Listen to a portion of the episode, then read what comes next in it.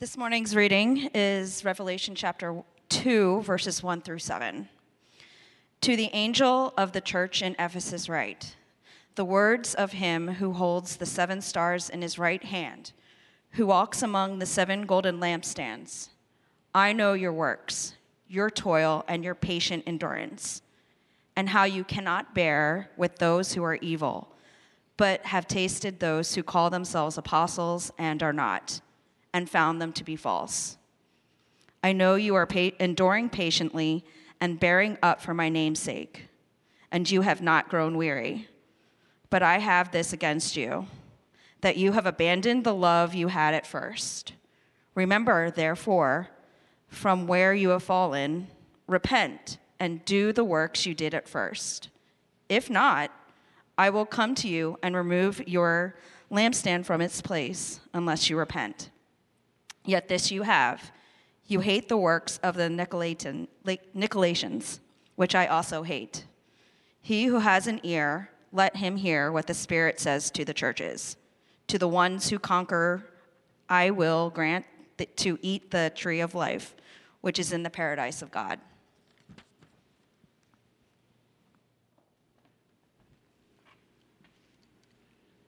Thank you, Heidi, so much for reading. The Bible teaches us, and we opened our service with the fact that God is an everlasting God, that He's powerful, that He's wise, that He's good. And the fact that He is powerful, wise, and good, it doesn't surprise us. It shouldn't surprise anybody that He breaks through and shows His strength. On a regular basis, we will be able to see things that remind us He is strong, He is capable, He is in charge. And so that's every day. That's all the time. And yet, there are those moments, and we're spending some time thinking about some of those moments where God does, yes, what He always does, but then above and beyond. We have a verse that we really focused our attention on in Ephesians 3 that really highlights this above and beyond nature of what God does. It's said this way in Ephesians 3 and verse 20. Now to him who is able to do above and beyond. This is God, not, not us, but He's doing above and beyond all that we could ask or think, according to the power that works in us. To Him be glory in the church and in Christ Jesus, to all generations, forever and ever. Amen. Above and beyond. So, this is our series, and last week we introduced exciting news that I really see as coming from God in something that I totally didn't expect, but something that God is just showing himself, even this week, talking with Chris and talking with Wayne, seeing how God is showing himself above and beyond, doing some things that, like, you, you just don't have categories for, except for, you know, this is the way God works, this is the way God operates. We looked into the future and we're praying and we're hoping, we're saying, God, we believe you're doing some things that are above and beyond. And yet, this week I want to go in a different direction, but I also think it's important.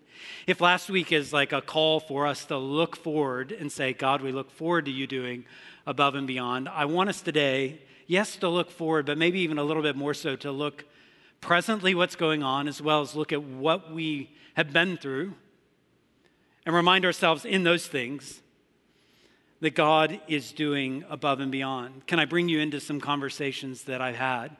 And I'm not going to break any confidences, but my guess is the conversations I've had are probably very similar to conversations that you've had, especially over the last few, the last few weeks, months, several months now.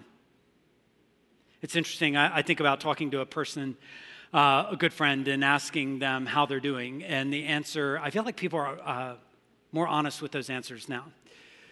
Because the, the answer I got, and it certainly wasn't a complaint or someone whining, it was, ah, I'm doing all right. I'm doing okay. And I know they're being as honest as possible when they also could add they were going through some very, very difficult things, family situations. Family situations that kind of you put your head on the pillow and they're not resolved. And there's no promise they're going to be resolved the next day or the next day or the next day other conversations that I'm reminded of. It's conversations I've had with people that have had a pretty difficult season in the lockdown, in the quarantine, where maybe they're single and they're, the loneliness is really, really beginning to grip them. And I hear them say, how, how, are you, how are you doing? How's it going? And I hear them say, like, I'm pressing through, but it's been tough. It's been tough. I think of some friends, some people very, very close to me that have experienced deep, deep grief, extreme loss. And I ask them, like, how are you doing? And you hear, uh, it's kind of one day at a time. And that's not a cliche for them, it's the reality of how things are going. And one minute they may feel like, okay, I've finally got a grip on things. And the next minute it just all unwinds. And then back to having a grip, and then all, and this is a regular basis. I talk to other friends, actually from a lot of people, and you just kind of get the, how, how's it going? And it's like, well, I'm hanging in there. So there's not any great boast of progress. It's just like I, am hanging it. I'm, I'm hanging in there. And then I think particularly of a conversation I had with a friend not too long ago, a good friend, and this has been a difficult season for them, especially in light of just where they work and how all the complexities that this has invited into, this whole season has invited into their work. And it's actually more uninvited, but what they're having to deal with. And I remember talking to this friend, and he said, Curtis, I'm having to work hard at hard at not paying attention to this source and, and scrolling and, and listening and reading because all it will do is get me so uptight and angry and frustrated. And I find it just is taking its toll on my soul. And I have to actually fight hard not to let my heart go to places where I'm just very, very angry these people that I'm describing, and maybe this is you, these aren't, these aren't people filled with complaints, but these are people filled with weariness. And I think that's where many of us are. We're, we're tired, and there are things that should seem very, very easy. Like, they still seem very difficult. There are things that we should be able to do without thinking, and now we're not doing them without thinking. You have to think about every single thing. And that begins to have a, a wearying effect and you couple that with at a moment's notice, you could be dealing with changes and challenges that, like, well, I guess the next 10 days changed for me, or someone close to me. And then you couple that with just the regular pains and fa- family difficulties and all the other issues we bring to the table, and you recognize where things are. It's hard to imagine someone without some pretty major, major concerns, some significant concerns in their life. And if it seems like that to you, then I think you're probably in good company. If you're saying, that doesn't sound anything like where I'm living, well, then you're probably in the 2%, maybe 5%, to which we're all grateful for you. But I think most of us are feeling at times like I'm, I'm, I'm kind of just hanging on, which is tough because internally we're sold a narrative where it's, uh, you, you need to be doing more than hanging on. You ought to be thriving. Like we're, we listen to people that are amazing singers and we go, like, man, they, they can impress the world with that, or people that have this strength and they're changing the world while all I seem to be doing is hanging on. All I seem to be doing is one day at a time, trying to hang in there. All I seem to be doing is like okay or all right. And so here's the question that I want us to spend some time thinking about today. And that is what if, for a season, what if you're just enduring? Is that okay? if, if you just endure, hang in there, hang on. Is that okay? What if, as a church, I mean, I certainly have big desires for our church and big prayers for our church. But what if for a season, what we're doing is we're enduring? Is that okay? And how does that even correspond with the series that I'm talking about, Above and Beyond? I mean, there's enduring, but how could that be even remotely attached to above and beyond? I want, I want us to connect some of that today, enduring with above and beyond. I want to walk you through those connections. The passage that Heidi read is actually, it's interesting. It's one of those passages in Scripture in Revelation 2, Revelation 3. It tells us that Jesus, through John, through the Holy Spirit, specifically addresses churches in what is nowadays Turkey, a major, major cities in the Roman Empire. And he addresses them very, very specifically. It's an interesting passage. And what's amazing to me is even as Jesus is addressing a church that's literally on the other side of the world 2,000 years ago, it's like there's all kinds of resonance. I'm not saying it's one for one correspondence that everything that was happening in Ephesus, the church that was particularly addressed that we're reading about, has exact one for one correspondence with Ogletown in Newark. But man, there, there are so many things where it's like impossible to dismiss all the different ways, like, man, that sounds like what we need to hear. That sounds like what we need to hear, which makes sense because we are the body of Christ. We still have the same chief shepherd, Jesus, and he still is building his church, whether it be in ancient Roman Empire or in Newark, Delaware. The first church that Jesus addresses is the church at Ephesus. And in that, and I hope you like keep your Bibles open if you have a copy of God's word.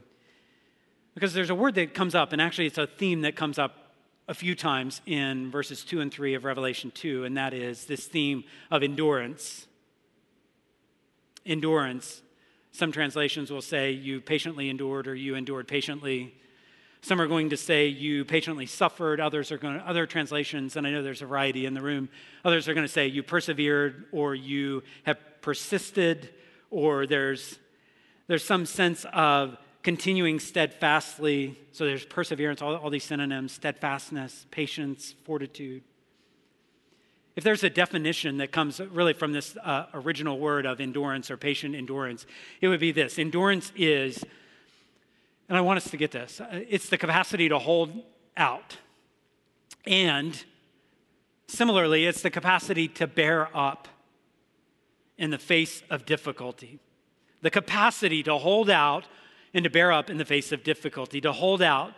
Like endurance, and in my mind, endurance goes a lot with athletics, particularly running. Like you try to build your endurance. So you keep running, you hold out, or you maybe keep fighting, or maybe in the Christian context, you keep loving, or you keep giving, you keep doing it. You, you don't give up. Despite the weariness, despite the obstacles, you keep going, you hold out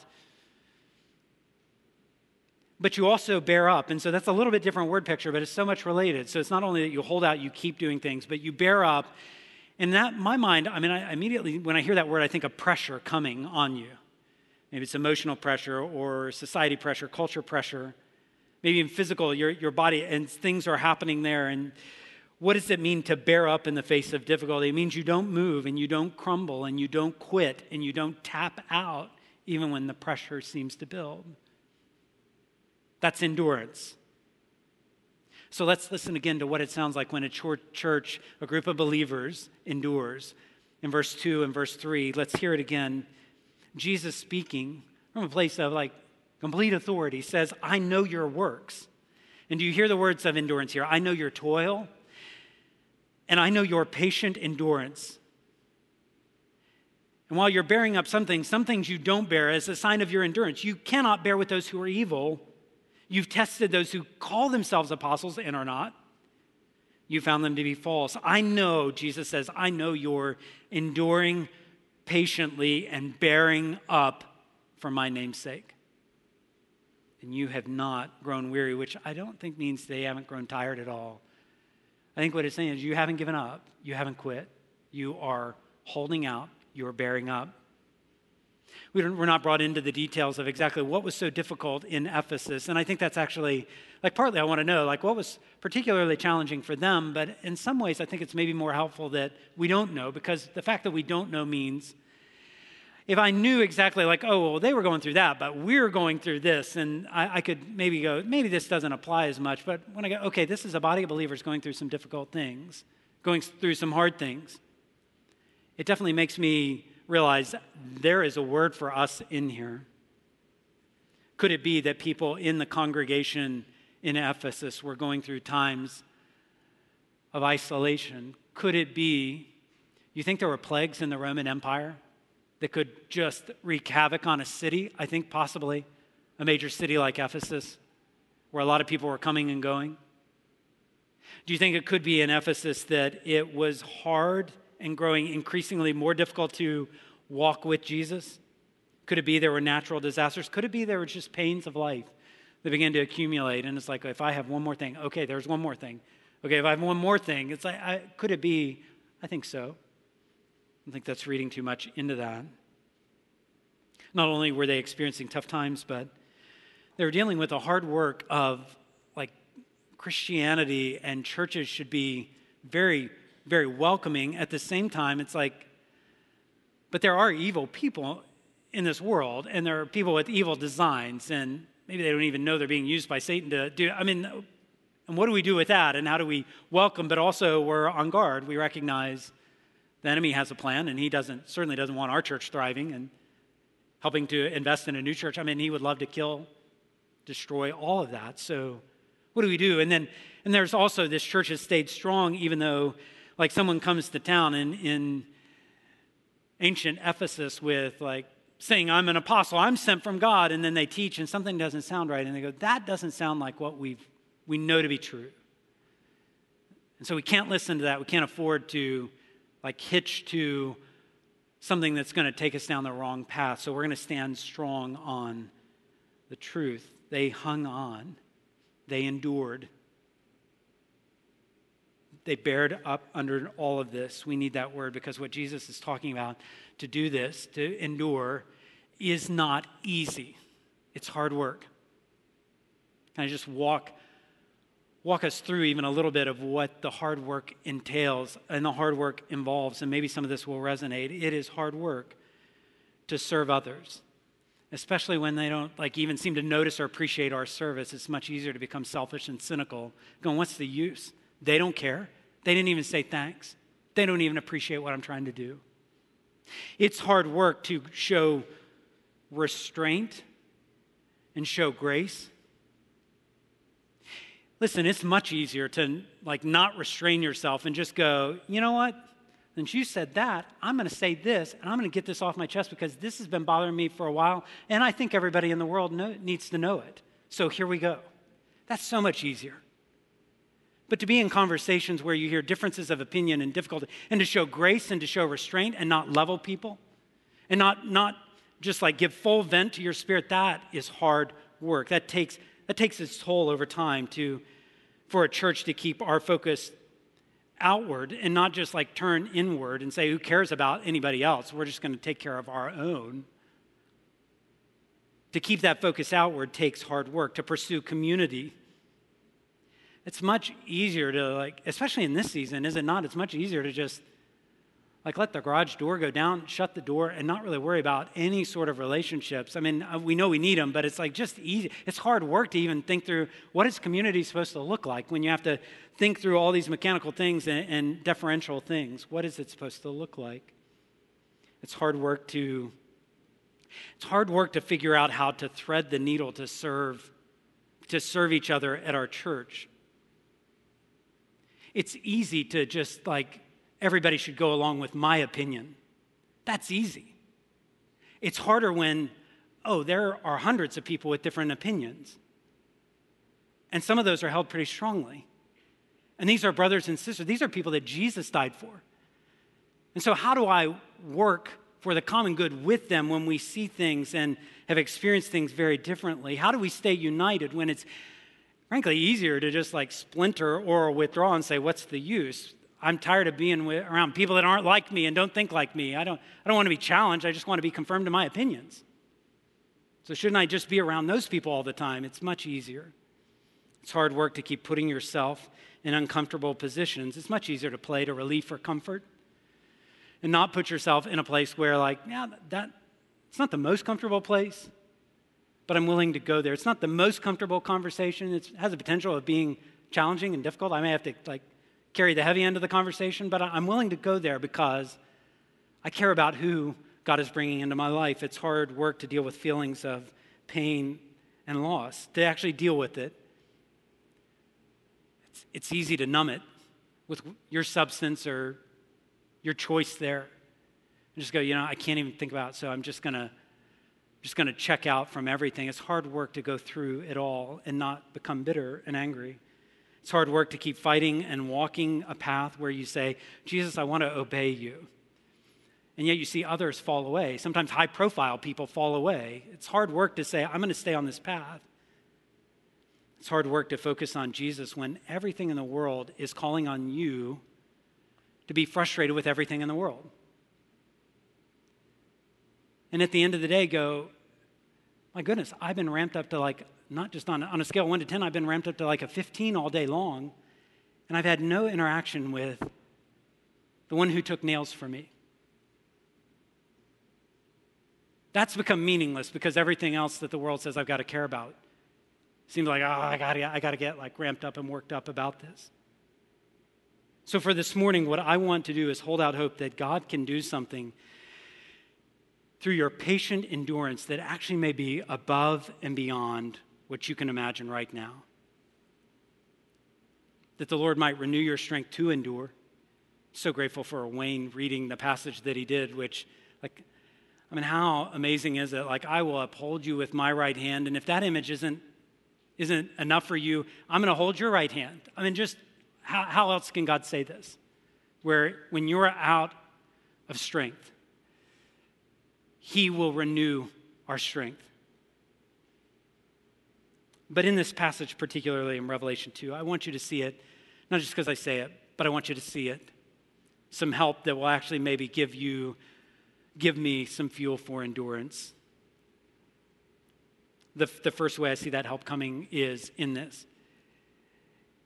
It's a reminder that we need to remember that Jesus knows what has happened and what is happening. You're struggling with endurance. Feels like that's not a full tank, like you're, you're check it, you know, check gas, like refill your fuel soon, like that light's on. Okay. Remember that Jesus knows what has happened and what is happening.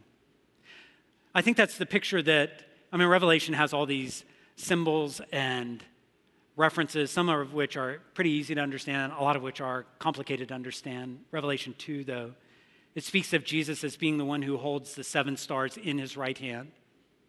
And it also says the picture of the church is the golden lampstands, and it says Jesus walks among the golden lampstands. What, what that's communicating is actually a, a pretty simple concept, and that is that Jesus does have all authority, it's all in his hand. And he is walking around the churches, he is actively aware of what's going on. He knows what has happened, he knows what is happening.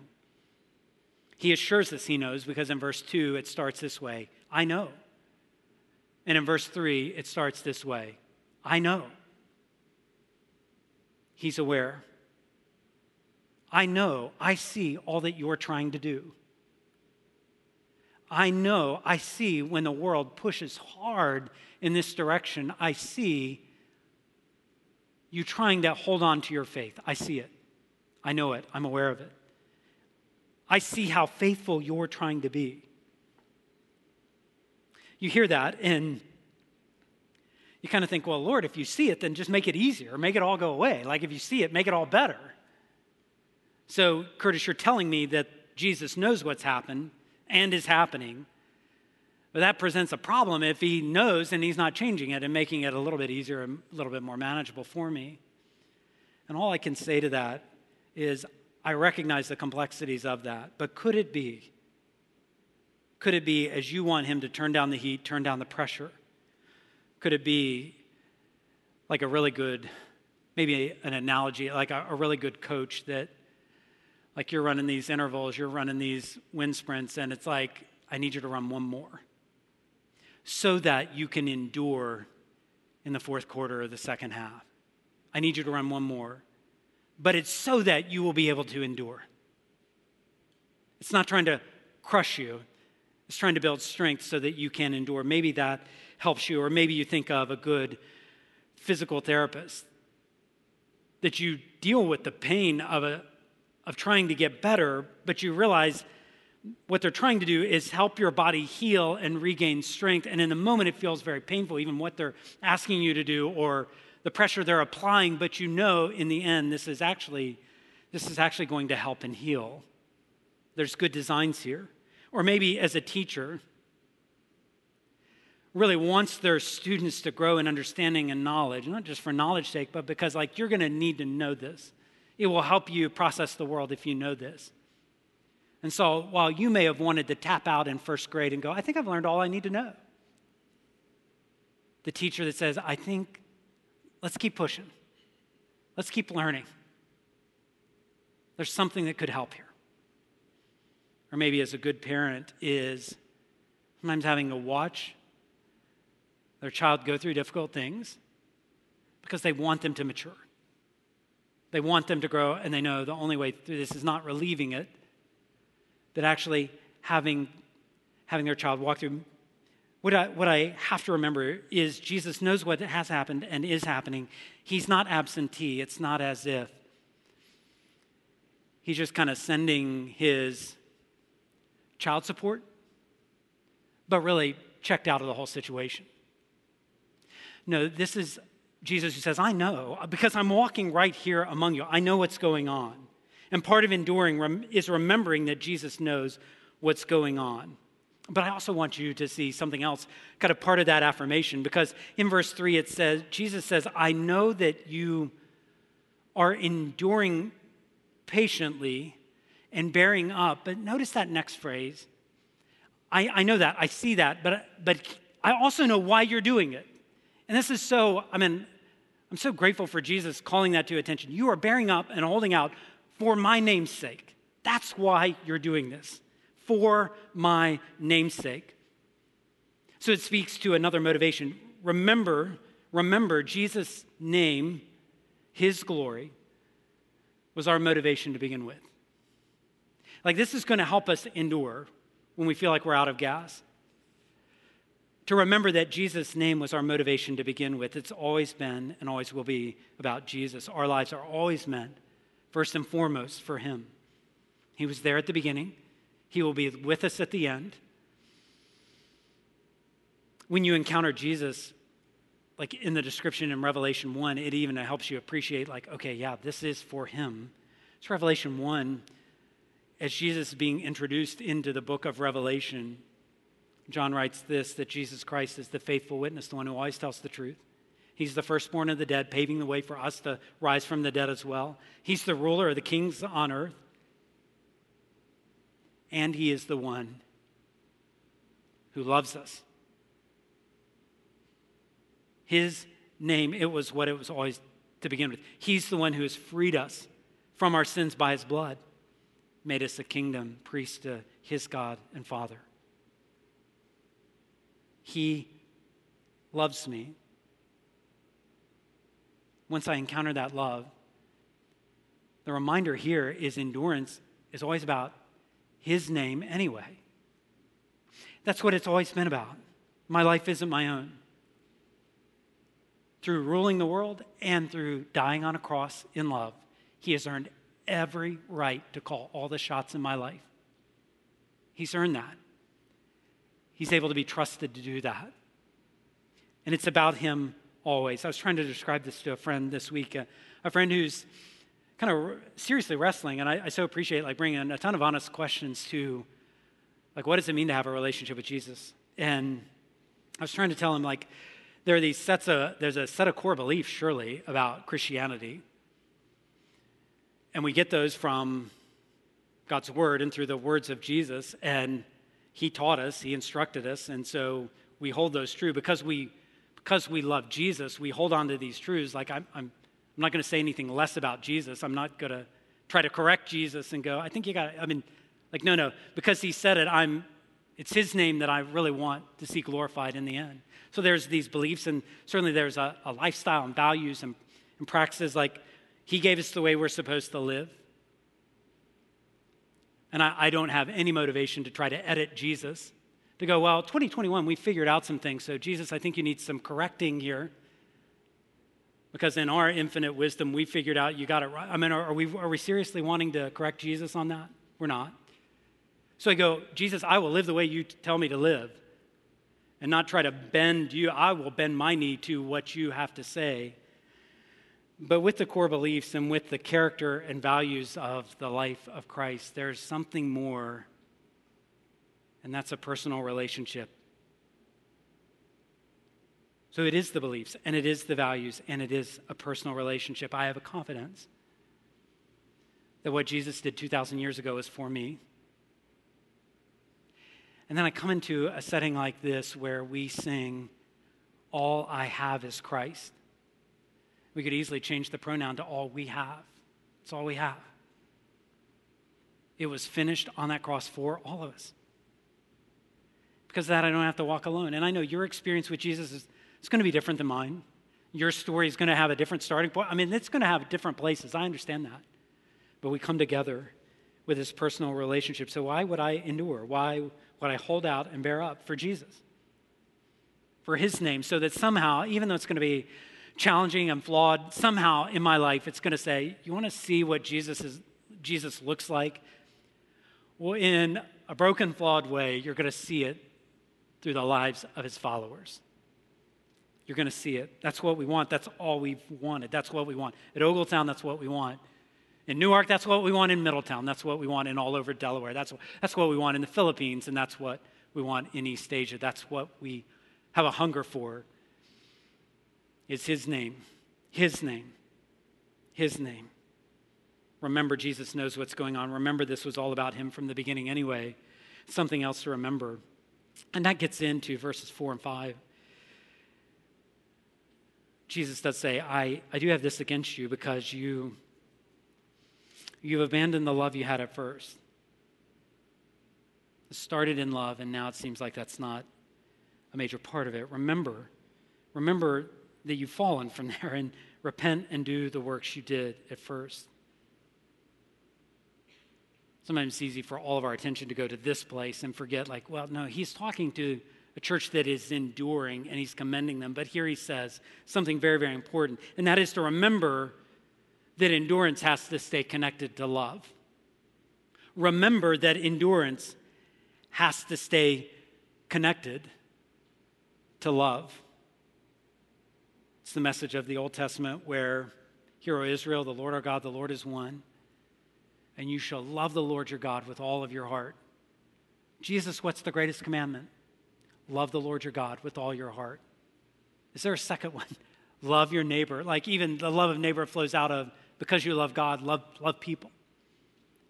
It's got to stay connected. It's almost as if, like when love is connected to endurance, it's what happens when a lamp is turned on. It's, it's not unplugged, it's when it's plugged in, like the light comes on.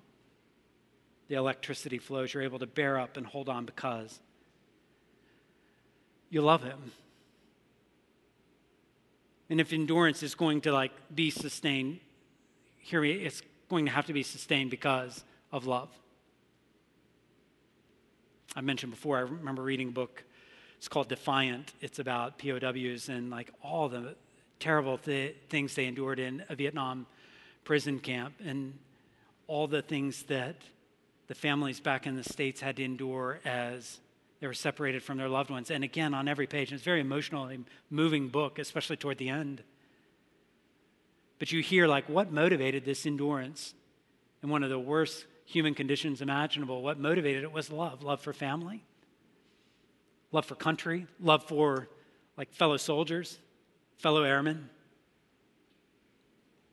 It's a helpful picture. Love made them willing to endure. I wanted to give you reminders for your endurance. Remember, remember, put some things into perspective. Remember that endurance has to stay connected with love. Remember that Jesus' name was our motivation to begin with. Remember that He knows, He's aware of what's going on.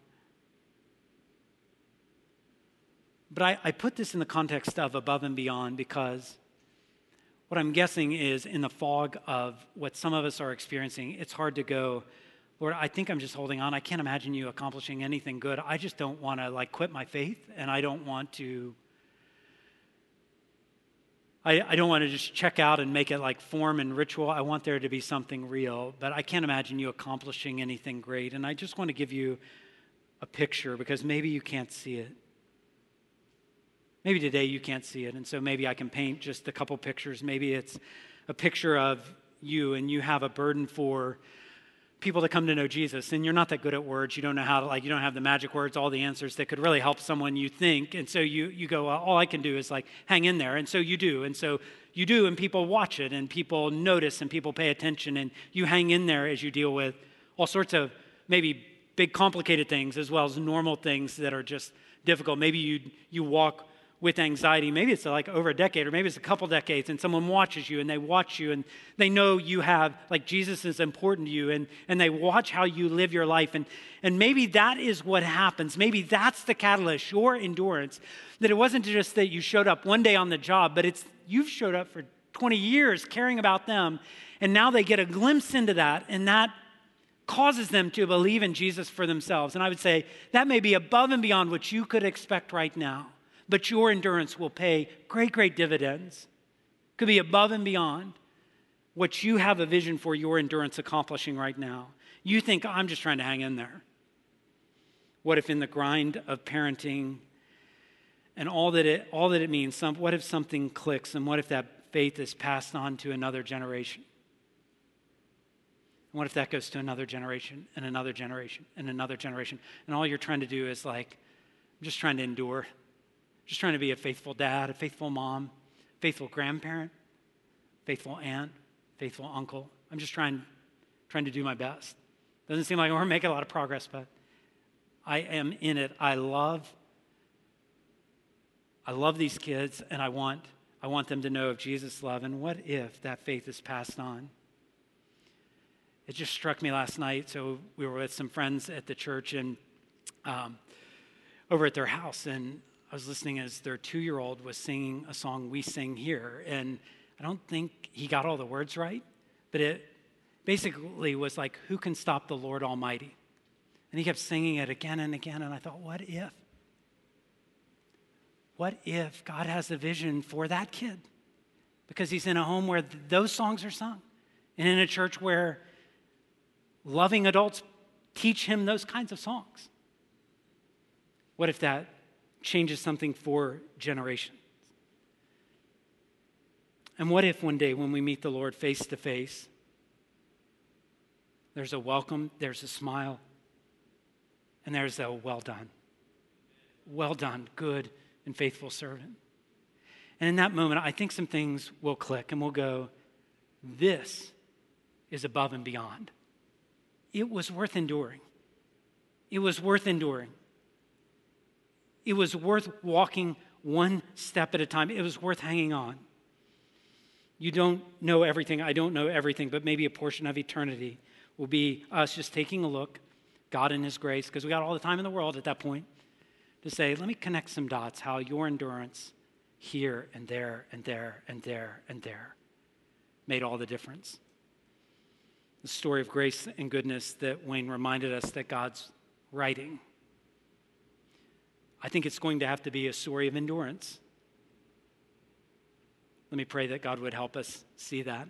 Lord, in the, in the midst of it all, it doesn't feel like anything is happening, much less anything good. And I know I've got friends who are beat up and worn down. And there's so much I want to do to help them, but there's just a weariness all the way around. So thank you, Jesus, for the reminder that you walk among us. Thank you for telling us twice in this passage. I know.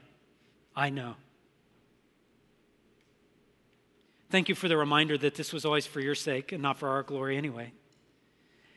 Lord, we do long for that day where we see you, where we're not just talking about things. We're not just trying to create mental pictures that will help guide our hearts, but we actually, it's become sight. And so until that day, I pray that your church, pray that we would be faithful. Help us, Lord. Help us endure. We ask all this in your name. Amen.